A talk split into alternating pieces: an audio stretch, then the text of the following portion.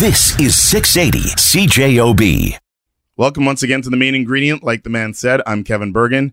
If you love beef based meals like I do, and you're looking for ways to reduce meat consumption, then I got something for you. Bump Beef and Plant Blend blends delicious Canadian beef with plant based protein, which means a lower environmental footprint, 18% fewer calories, and 27% less fat than conventional lean ground beef. All this while still delivering 100% of the tender, juicy, real beef flavor that you know you love. James Battershill is the owner, and he is here to fill us in. How are you, James? Great. Thanks for having me today. No problem. Thanks for uh, coming, man. Uh, let's talk about your. First, let's talk about you before we get into your product. Let's talk about how you got into the food industry or what, what your background is. Sounds good. I worked uh, went through university uh, in the University of Manitoba um, and did a degree in global political economy. So, about as far removed from the kitchen and food processing as you could possibly be. Um, but the connection to food and agriculture at that time came when I did a uh, final project actually on the global coffee economy. And it allowed me to do a bit of a deep dive into the different tools uh, that have existed uh, to help elevate the livelihoods of coffee farmers around the world. Uh, once I graduated, that segued into a 11 year career with Manitoba's largest farm advocacy organization called Keystone Agricultural Producers, um, which was a great opportunity to learn about agriculture, learn about farming, and get an even more in depth knowledge uh, about food. I hit the 10 year mark of my career at KAP uh, and realized that I still had this entrepreneurial bug that I hadn't scratched. Uh, an entrepreneurial itch that I hadn't scratched that really uh, was something that was uh, important to me. And I knew that if I wanted to do something um, really big um, and something that really sort of achieved the goals that I wanted in my career and in my personal life, I'd have to strike out on my own. So uh, June 2018, uh, I started working on an idea uh, for a product that eventually became Bump Beef and Plant Blend. Um, worked independently while still working in my full time job uh, for uh, about six months. Uh, and then in January 2019, left my job at KAP and have been focusing on this ever since. Did you have an entrepreneurial um, spirit before you started that? Had you ever thought about owning your own business? Not really, surprisingly. Really? I love I love listening now to entrepreneurial podcasts and radio programs, YouTube videos, everything that I can consume about entrepreneurship. I do, uh, and it always surprises me a little bit that every founder of the company that's featured on those shows. Uh, always indicates oh they were the kid that had the lemonade stand Totally. growing up. We're hustling and, and mowing lawns and I'd always worked and I'd always had jobs and I'd always done a little bit of, you know, growing up, I cut the grass. I'd always had jobs throughout school. Um, but I never really uh, envisioned myself as an entrepreneur. I still remember going to uh, the University of Manitoba when they hope, ha- held open houses uh, for grade 12 students and going to one of the presentations at the Asper School of Business.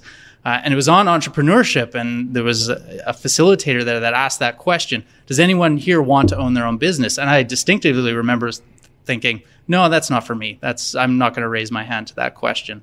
Uh, but as I worked uh, for others and, and, worked in the agriculture sector, uh, what I kept seeing and what really kept pushing me um, was this idea that I needed to work on something that was big and that was something uh, that was important to me uh, to really sort of make the world a better place and have my mark in the world. And the only way that I could see doing that uh, was by striking out on my own, building a team to help support me uh, that shared that same vision uh, for trying to really do something grand. Did you have other products in mind before this one came about, or you did some research and it came to this?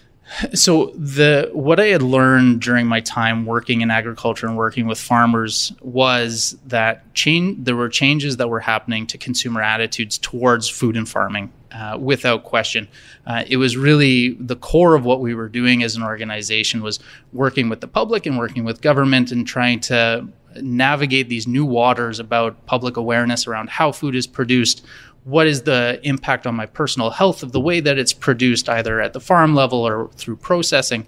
What is the environmental impact of the way that it's produced? How are animals treated? How are workers treated? Uh, consumers are becoming more and more aware of what uh, the process was for food to get from the field to their plate. Um, and as, as, compared to when? Like we're talking like t- 10 years ago, 20 years ago? I think really when you look sort of during the post Second World War era, when convenience food started becoming more the sort of emergence of fast food, uh, drive throughs, um, the TV dinner, microwaves, where really the focus was on how do we make food more convenient and more accessible to people, uh, especially realizing that uh, sort of the the work in the home uh, was no longer being managed by a single person. Um, so what we'd seen was the core focus was solely on convenience and price.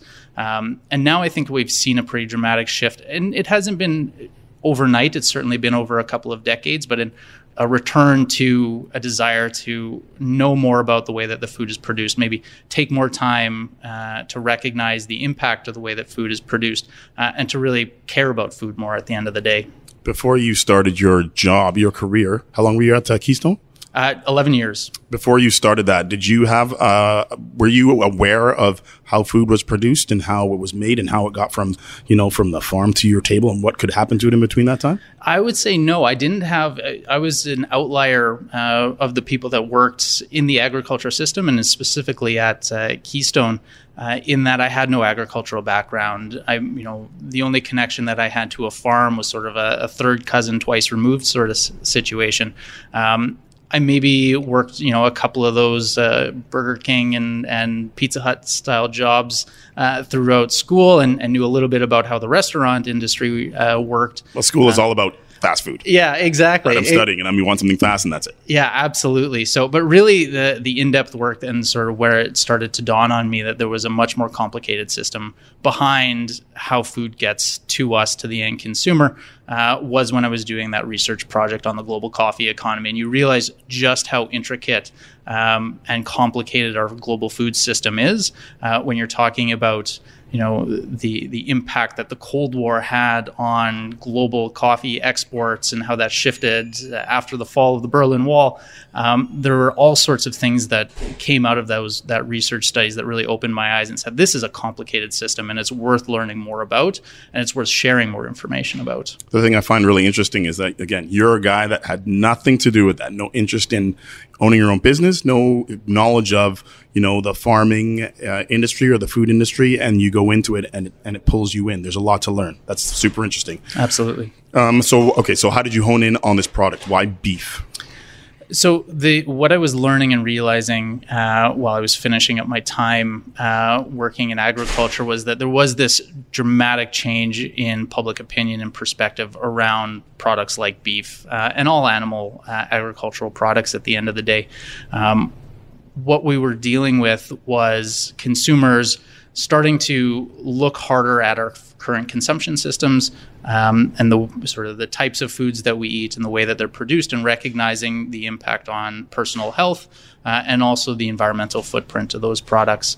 At that same time, we were starting to realize that this niche group of consumers uh, that had said, no, we don't want to have uh, animal products as a part of our diet, vegans and vegetarians, they had sort of stood alone for a really long time uh, and typically made up between three and seven percent of the total population, depending on whose numbers you look at. That's changed but, quite a bit, hasn't it? Well, no, not actually. Really? Surprisingly enough, the the number of people that self-identify as either vegans or vegetarians has stayed fairly consistent. But what has changed dramatically is that those groups are no longer standing alone. They're really starting to encroach into your uh, your general consumer and starting to influence them. Uh, and rather than saying, you should be like us, you should cut out animal agriculture and, and animal food products entirely, um, they're now communicating saying, hey, are you concerned about your health? Are you concerned about the health of the planet? You can do your part by reducing a little bit. And that's where there's this been this emergence over a short period of time of this large group of consumers that we call flexitarians, people that are looking to reduce the amount of meat in their diet but not cut it out entirely that would be me. I could never. Yes, I think re- a reduction in meat would be a good thing for sure, especially for me. I don't ever think I could give it up. I wouldn't even try to give it up because I like it so much. All right, you know, we're going to take a little break and then we're going to come back. You are very interesting. This whole thing is very interesting because it's it's new news to me. I'm around food all the time, but it's nice to hear an actual side that I know nothing about. Okay, so we're going to come back with uh, James Battershill, um, the creator, creator or owner of. Uh, it's called Bump Beef and Plant Blend. We're going to talk about that on the other side on the main ingredient on 680 CJOB. Hey, everybody, welcome back to the second segment of the main ingredients. Kevin Burgin here. I'm sitting here with James Battershill, the owner of uh, Bump Beef and Plant Blend. Um, we were talking about vegetarians, vegans, all sorts of things in the in the first part of the main ingredient. Let's talk about um, the advantages to reducing beef in your diet. I love beef, could never give it up, but a reduction wouldn't be a bad thing. So let's talk about some of the advantages. So when people that self-identify again as that flexitarian term, the people who want to reduce the amount of meat in their diets, uh, but not cut it out entirely, And, people and- like and- you, and that's what a flexitarian is. That's, a what a- definition. absolutely, that's what a flexitarian is. You're you're in that in that uh, in that niche, and, and would that title would apply to you certainly. Am I still, if I want to, but I'm not?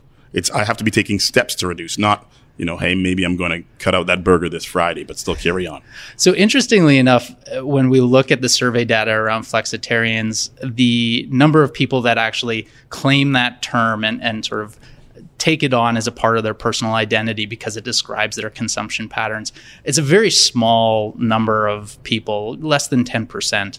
Uh, but when you ask the question, are you interested in reducing the amount of meat in your diet or are you already taking steps to reduce the amount of meat in your diet that number jumps up to 40 to 60% it's an enormous segment of the population so uh, i would say you would fall into that class even if you're just a conscious consumer and you're aware that this is something that you should potentially be considering When you ask people that, what's the number one reason that they say they want to reduce? Uh, number one reason by far across demographics is personal health. Uh, there's a fairly uh, well accepted, it's a fairly well accepted truth that um, the overconsumption of various types of meat uh, can lead to health problems. Uh, that's something that has been uh, demonstrated time and time again. Its connection to obesity, uh, the increase in consumption in meat in uh, groups, and the associated increase in cardiovascular disease. Um, I think that we try not to uh, provide dietary advice. I don't think that that's the place of a food company, uh, but we do certainly respond to that shift uh, in uh, consumers' preference and the message that's being communicated to Canadians, whether it's through the New Canada Food Guide or through dietitians themselves. Uh, that for people that uh, want to make uh, a a healthful change in their diet, one of the easiest things to look at is the reduction in the total amount of meat that you're eating. Was that one of the thing, one of the things that you wanted to do personally that led you to this? Uh, absolutely. I've always been someone that's been uh, fairly health conscious. And I think that for me, it was not only looking at myself, but it was looking at uh, my broader group of friends, uh, where you saw meat consumption for a long time, uh, especially amongst guys, as being something that's very masculine. And Totally. it's, it's a big part of your identity. You're a guy that eats burgers and loves giant, steaks. loves, you know, doing giant steaks and those things. But I was seeing in my group of friends that, you know, as we approach that sort of early 30s time in our lives and, you know, the bodies don't respond to uh, inputs in the exact same way, uh, that there are certainly some negative health outcomes and sort of the, the things come to roost a little bit and those health challenges uh, become a little bit more real for you. So uh, recognizing that it, this is a challenge that a lot of people my age and in a lot in my group of friends, um, it's definitely something that we took uh, into account when we um, made this decision and designed this product. Um, surprisingly enough, one area and one group of consumers that I maybe didn't necessarily think about at first, uh, but became very, very clear that personal health uh, and connecting that with meat consumption was going to be uh, a big area of interest for was the baby boomers, people that are my parents' generation. Um, I was surprised with the number of people that I talked about this idea to. They say, "Oh, my my dad would love that. Oh, grandpa would love that. His doctor is telling him he needs to cut out, cut down the amount of red meat in his diet, but I can't convince him for the life of me to learn how to." Cook a chickpea curry, so I got to find other ways to Right, let him it's, enjoy. It's, a win-win, right? Exactly. It'll, it, I've got to find other ways for him to be able to cook and enjoy the things that he likes, but cut back on some of that fat that is potentially causing some health issues for him. All right, so let's talk about the product itself. Let's talk about um, how is it made? What is it made of? It's plant-based protein. Mm-hmm. Let's talk about exactly what that means. So 70% of the product is Western Canadian beef. Uh, it's really the foundation for uh, what it is that we're producing here. Um, this is where we're unique and distinct from maybe some of the other products that are also pitching and marketing towards these flexitarian consumers that are entirely plant based uh, and would qualify as a vegetarian product as well. Uh, we recognize that the flexitarians don't want to cut meat out of their diet entirely, but want to reduce. So we thought to ourselves, well, if these folks just want to reduce the amount of meat, why don't we give them a product that just has less meat in it? So we take 70% ordinary ground beef sourced from Western Canada and we combine it with plant protein. And our plant protein is uh, uh, comes from peas grown primarily in the Canadian prairies. Um, and then what the way that they're processed is that they're ground down. Um, the protein is isolated through a filtering process. Uh, they're put under uh, pressure and then extruded out and chopped. Um, so it's essentially the way that I try and describe it to people because it's a bit of an industrial process and it's Yeah, because uh, what you just said, I'm like, I have no idea what so that think means. think think about a pressure cooker with a pasta machine stuck on the end. Oh, okay. Because at the end of the day, that's the process that we're going through. Is that we're just putting the protein under high heat and pressure, and then uh, changing that pressure dramatically, which causes the proteins to expand and create little air pockets, so that it's able to absorb moisture and get the general texture and taste of uh, of um, animal protein. How'd you come up with that? Uh, textured textured vegetable protein is not my invention uh, in any way, shape, or form. Or how did you choose that? Yeah. Why, why was that the avenue you went? So, so textured vegetable protein, which is um, can be made of a variety of different types of vegetable protein, and it's been very commonly produced using soy protein for a long, long time. It's been a dietary staple for vegetarians and vegans for decades now. Um, the change was that the technology got better to produce it in a way that mimicked the texture of meat uh, more closely mimic the texture of meat. Um, and it was able to be done with ingredients that maybe um, had a better smell, flavor, um, taste, and texture uh, compared to uh, a soy based product. So that was the big change. Uh, we work with uh, companies to source that and they produce it for us. Uh, and the process that we're involved in is combining it with that Western Canadian beef, uh, grinding it and uh, processing it in vacuum packaging and shipping it to consumers. Right. If you're blending something, it can't be something that is completely different than it. Then it's just like it, you mixed it with something that's terrible. Yeah. Right. It's got to be. It's got to be as close to what you're as close to the meat as humanly possible. And that's what we aimed for. And part of our product development work was done with uh, the Culinary Research and Innovation Program at Red River College. And that was the very first step that they suggested to us. They said, you know what, there's a bunch of these different plant based uh, protein ingredients that are available on the market. Let's just start by assessing all of them that we can get our hands on. Let's figure out which ones smell the best, which ones taste the best, which ones look the best, which ones have the best color, which ones combine um, with uh, conventional animal protein in the most effective way. Let's figure out that as the very first step so that we know we're picking the best possible ingredient and then work on creating the final end product. For sure, because it's not going to succeed. At, at, the end of the day, to the meat eater, I'm a meat eater. Mm-hmm. You know what I mean? And a meat eater is not going to stop eating meat because you know the only reason they're going to stop eating meat is because they have to. They're not going to stop. If if you could eat meat every day and be healthy, I'd eat meat every single day, morning, noon, and night, mm-hmm. breakfast, lunch, and dinner. At its simplest, it has to be the same. It's got it has to taste the same. It's got to taste good. That's Yes. I think that's the key difference here is that it's one of these areas where I think that for a long, long time uh, there have been many, many products out on the market that tried really hard and failed quite badly to satisfy what meat eaters are looking for. Uh, and the approach that we've taken, I think, does an exceptional job. We always get positive feedback from anyone who's trying Bump for the first time saying, I didn't notice a difference. Hey, actually, we noticed a small difference, but it's because this held on to moisture in the meatloaf that we made a little bit better than when I was normally making it with lean or extra lean. Uh, so we're really seeing positive feedback from consumers, and we're really excited about that. And it just tells us that we sort of started from the right place with the blend ratio that we were looking at. Okay, we're going to take another little break, and I'm going to do like a rapid fire of your FAQs, and um, I'm All sure there's tons of questions that people ask, and you've done a good job in answering them on your site. So we're going to get it, get it out there on the radio. Okay. Sounds great. All right, James Battershill, Battershill. You didn't correct me, so I'm, I'm assuming I must be right. Um, a bump beef and plant blend, and I'm going to ask you about the name Bump. Sounds good. Um, we're going to do that when we come back here on the main ingredient on 680 CJOB. Everybody, welcome back to the main ingredient. Kevin Burgin here with James Battershill, the creator of Bump Beef and Plant Blend. Bump. What's with the name? Uh, so product naming is not an easy process. Something that we learned. For sure. Uh, what we had done is that we actually came up with a name for the product, and then the first thing that we did is we taught, looked into copyright and or sorry, trademarking it. Uh, and our lawyer's first response was, "There's no chance that you're going to be able to get a trademark on this. It's competing in the same general space with another company that does something else that's sort of vaguely, vaguely related to food. So you better give up on this. Um, you're going to invest a bunch of money in creating a brand, uh, and it's going to fall flat. Nice to, nice to have someone tell you that from the start. very nice to have somebody tell you that from the start. Uh, but the challenge was is that we wanted to come up with something uh, that wasn't that didn't fall into a lot of the same tropes that a lot of uh, food products do these days. A lot of them will sort of uh, get this, you know, nice farm um, imagery and language um, that sort of invokes this idea of you know what farming potentially looked like in the 1960s or in the 1930s and try and woo consumers that way. And that was something i'm very opposed to. I'm very pro talking about the way that food is produced today and being honest and upfront with consumers to, about how uh, food is uh, produced. Um, so we wanted to make sure that we avoided that, but we also needed a name that was catchy and sort of described the product and what it was. Uh, so we went through a bunch of iterations with the marketing agency that we worked with, and we just weren't finding anything that we particularly liked. Um, and at the time, interestingly enough, uh, my wife was pregnant uh, with our first son, George, and she was talking about uh, one of the um, breastfeeding seminars that she had attended.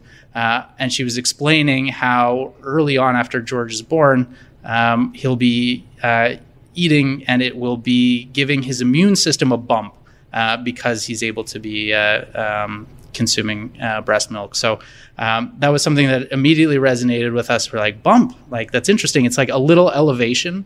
Uh, the way that we typically describe Hang on. So she's talking about breast milk, and you're talking about business. Yeah. So what do you think? Oh. And, uh, hang on, baby. Just wait. I got. I got. I got to call somebody. wait, wait. I think that when I think that most new parents can probably everything in your life becomes about you know your your partner's first pregnancy and and you know about your growing family. Always, so yeah. it's it's difficult to that for that not to sort of take over uh, every element of your life. So that that was sort of the origin. The way that we describe it to people uh, is very much it's like showing up at the airport and finding out that you've been bumped up to first class. The destination is staying the same.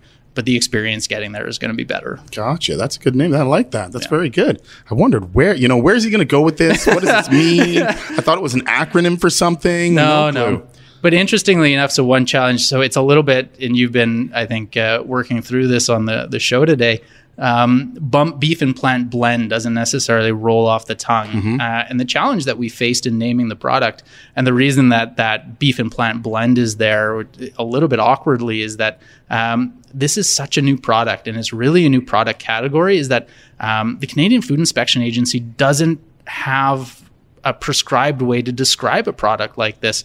So when we were talking to them, making sure that we wanted to be transparent with consumers, we were giving them all of the information as as much as possible. Respecting them because consumers are a lot smarter than people think Exactly. they are. We're not going to dupe anybody. Exactly. The advice that we got from the CFIA was simply like just tell us what it is.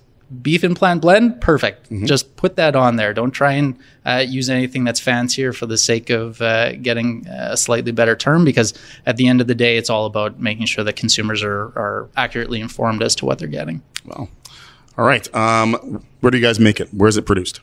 So we source our ingredients uh, from Western Canada. Um, our beef is exclusively coming out of Manitoba, Saskatchewan, and Alberta. Uh, our plant protein, uh, the peas are grown primarily in uh, the Canadian prairies, a little bit coming out of North Dakota, depending on the year.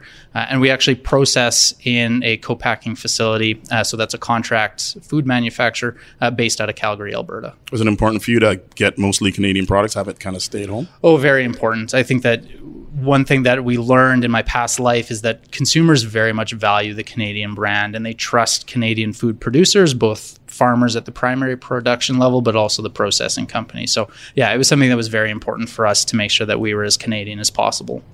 You brought me a sample of the meat and plant blend, and it's vacuum packed. Yep. Why is that?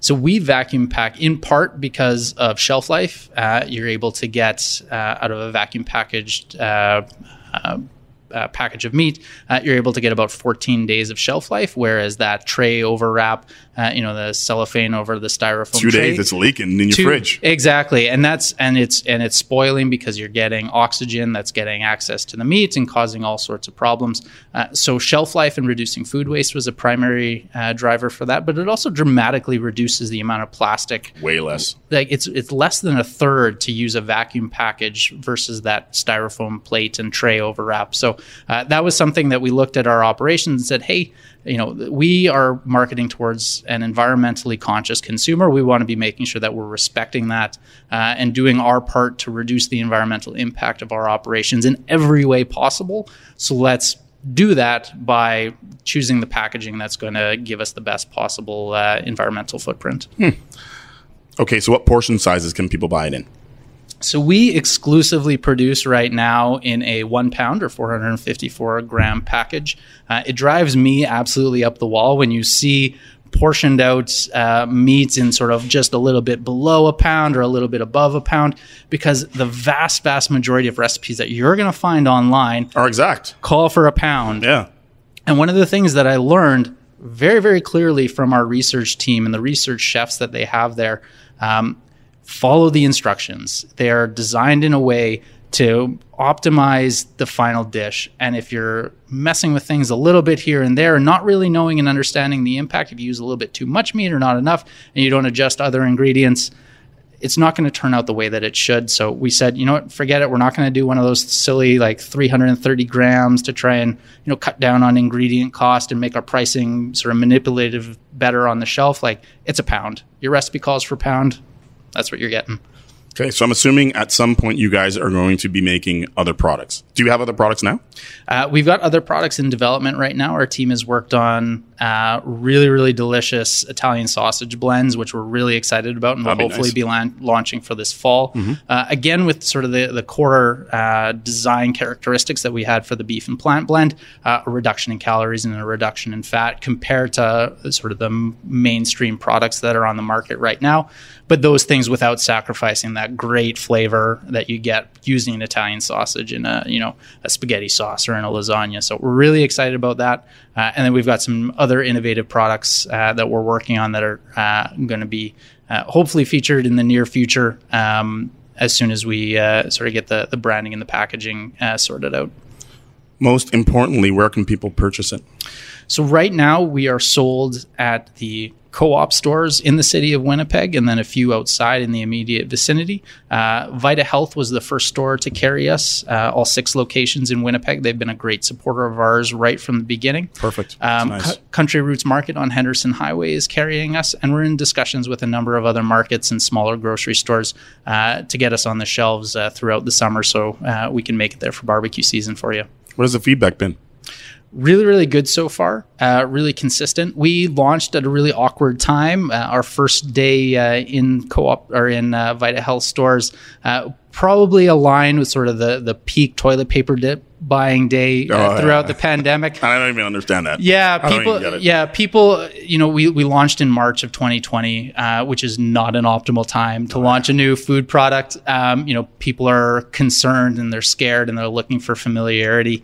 Um, and despite that, despite the fact that we're something that's really, really a new product on the shelves and a new brand um, people embraced it. We've seen very, very consistent uh, orders from all of our uh, retail partners at this point, uh, and we're really excited about when we start doing some marketing with those retailers um, that we're going to be able to make people more aware uh, and that we'll see those sales increase. My mom is cooking some as we speak. Um, which, you know, obviously we, we've talked and we're yep. going to make a Jamaican patty. Yeah, I'm excited. Me too. I'm, she's, like I said, I'm going home and it's, they're going to be done. Um, hopefully they're going to be done.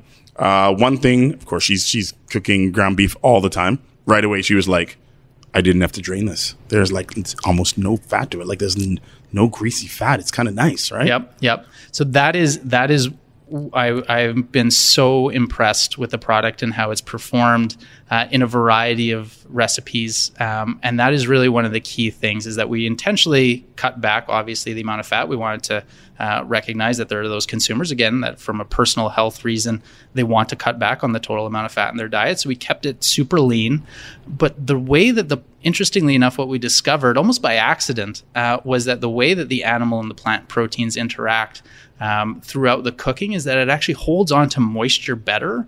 So the fact is that it's a very lean product, but it actually results in some juicier dishes compared to when you're even cooking with a lean or an extra lean ground beef. Which is strange because you think that you didn't drain it, so you're thinking it's going to be dry, but it's the exact opposite, right? Exactly, exactly. And it's just the magic of the way that the two types of protein interact. Perfect. Okay, so let's remind people where they can purchase it, if they how they get a hold of you, if they have any questions. You can purchase on. You guys deliver? So, in delivery was a bit of a response to the pandemic. We had a number of people again in that March timeline that were coming back from holidays, or they were you know down in Phoenix at the at the snowbirds, and they were coming back and they were being forced to quarantine for 14 days. And, And sometimes you got to give the people what they want. yeah, exactly. And they were saying like, James, we we really want to try this. We're excited about this, but we literally can't leave our houses. And you're not going to go, no, sorry. Yeah, so we set up we set up home delivery. If people go to eatbump.com, we are still doing home delivery, absolutely. Uh, but the focus is really on getting people to to pick it up at their local grocery store. So it's the co-ops in the city, uh, the Vita Healths in Winnipeg, Country Roots Market on Henderson Highway, uh, and you'll see us around the city. We're going to pop up at some events and some markets, uh, doing uh, sort of selling uh, packages of bump, but also selling some of the samples um, of dishes that do a really great job of showcasing just how delicious and versatile it can be. Perfect. How about your website and social media? Let's give that out. You bet. Uh, so it's eatbump.com for both. Uh, we're on Instagram, Facebook, and uh, and www.eatbump.com. Uh, lots more information there. We're posting some of the recipes that we've developed in partnership with uh, Red River College uh, culinary arts students there. Uh, would really encourage people to check them out and try them because they're absolutely amazing. Awesome. Thanks for coming, man. I appreciate it. No, I really appreciate being here. Thank you. No problem. Coming up, my daughter Hunter and I went to Fusion Experience Desserts and Cafe at 272 Main Street last week. So I'm going to preview a bit of that interview right here on the main ingredient after a break. Hey everyone, welcome to the main ingredient. Kevin Burgin here. I am on location. I am at Fusion Experience Desserts and Cafe. I am with Hunter Burgin.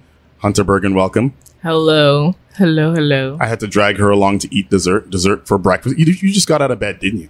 Yeah, like an hour ago. And it's like one o'clock. You said that like I wasn't willing to come here. like I, I like I didn't hear desserts. Oh, you know, and then it was like I'm on my way. I'm on my way. You're a goofball. You said desserts. I'm like I'm awake. I'm awakened. I'm awake. I know, 12 o'clock, I didn't know if she was getting up. Isn't that sad? the life of a teenager. I have time to sleep, therefore I will. Thank you very much. All righty then. We are here with Lisa. Lisa, how do you pronounce your last name? Tang. Lisa Tang, the owner of Fusion Experience Desserts and Cafe. How are you, man? I'm good. How are you? I'm good. Welcome back to the show. You're a main ingredient veteran. This is your third time. Yeah. We did once at your shop Fusion Experience on Academy. Mm-hmm. We did once at the Forks. And now we're here on Main Street. What's the exact address? 272 Main Street. All right. So let's give people a little background on your restaurant history. The restaurant itself, we've been in the hospitality business for over 20 years. We started on Broadway, but the name was Infusion Experience.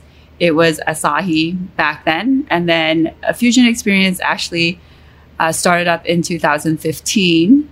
And so now it's expanded to, you know, three different locations and I would say, I guess, three different types of Cuisine. cuisine, I guess. yeah. Um, but we no longer have the academy location. Uh, it was getting too small. Our lease was up, so we decided to let that go. We're still in the process of looking for a bigger location. Uh, but with COVID happening right now, we're still ta- we're just taking our time. If it happens, it happens. We're not in a rush. Uh, but we're you know we have we're working with Shindico, um, and they're looking for they're always looking for spaces for us.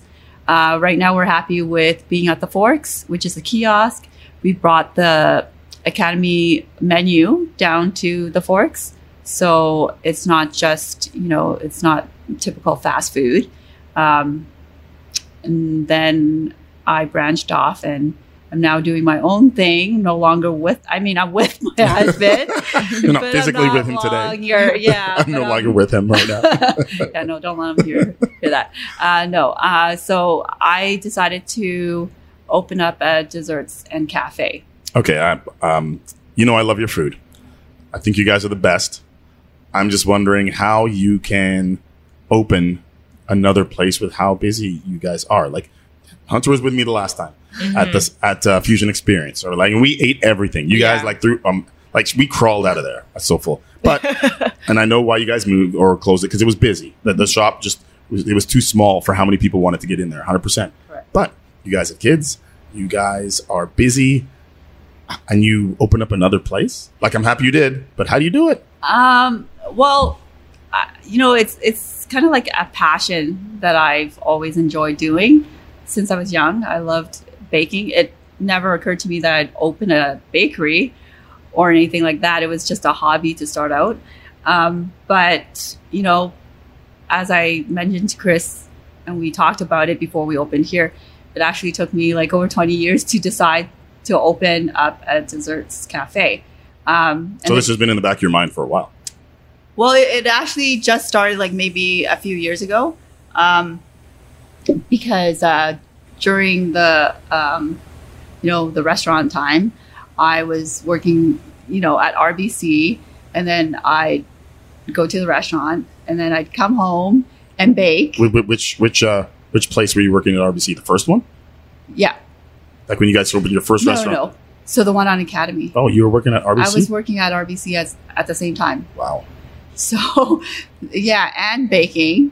So it started out with me baking for you know family events and friends, and then got to the point where people started asking um, my friends where they ordered the cake and stuff from, and it just hit off from there. And then uh, I did it, you know, outside of well, when we closed Fusion Experience on Academy, like our closing hours, I would bake from there because during the working hours I can't bake. Our kitchen was too small, Right. and uh, people would order, and then it just got to the point where it was just too busy for me for me to work at RBC, run to the restaurant, and then bake. Um, so you know, we finally decided, you know, it's time that I open. What was that like quitting that job and then going into? You know, It was hard. Uh, I 'cause that's enjoyed- solid income, right? Yeah, I enjoyed working uh, there. You know, all my manager, managers and everything were really nice. But um, my manager was also supportive of what I was going to do because they've had my bakings. And so like, hey, yeah, we can order more of this. This is great. yeah, yeah. So I I'd bring it to meetings and stuff like that. So they've had it, and you know, um, they thought it was a good idea. So Okay, so how did you find this place? What made you land on this place? And who did the decorating for it? It's funky and cool. Thank you. Uh, well, actually, this place um, was again um, originally I wasn't going to open on this location. Um, my main one was going to be down in Chinatown, but then you know things didn't work out, and then my agent at Shindico actually had um, showed us this location, and we we liked it right away, and we put in an offer, and it just took like maybe less than two months for all the paperwork to be done. Wow. Yeah. And the interior, who, who, who did it up? My husband, He did it all. yes. How, how does he have time to do that? he would do it between um, the forks hours. you guys are So crazy. he'd run back and forth. When he finished at the forks, he'd run here and then work on it for a few hours, and then go go back home, and then it's the same the next day. So he he started working on it like you know um, I think it took him about two or three months to complete. It's crazy. I think you guys are addicted to work. You have no idea how to slow down, right? Well, you know, like it's it just so. I mean, he's renovated our house. We've actually Let's actually invite him over, Hunter. Let's invite him over. Yeah. Finish those bits that you haven't finished yet. Dad, it's been years. It's been years. Please finish our house. I wish I wish I didn't bring her. anyway, no, um, we hired contractors to give us quotes and stuff, and it, you know, it just didn't work out. It was like really oh, it's the quotes were expensive. expensive, Yeah, and crazy. it wasn't the way I wanted it. Um, and it for me, it's hard to explain how I want things. And Chris, he kind of knows my taste, and so I just let him, you know, go uh, and do what he wanted needed to do, and then I just did all the buying of tables and chairs and all the material things. That was Lisa Tang, owner of Fusion Experience Desserts and Cafe, which my daughter Hunter and I went to last week. So I'll have the rest of the interview for you next week here on the main ingredient on 680 CJOB. This is 680 CJOB.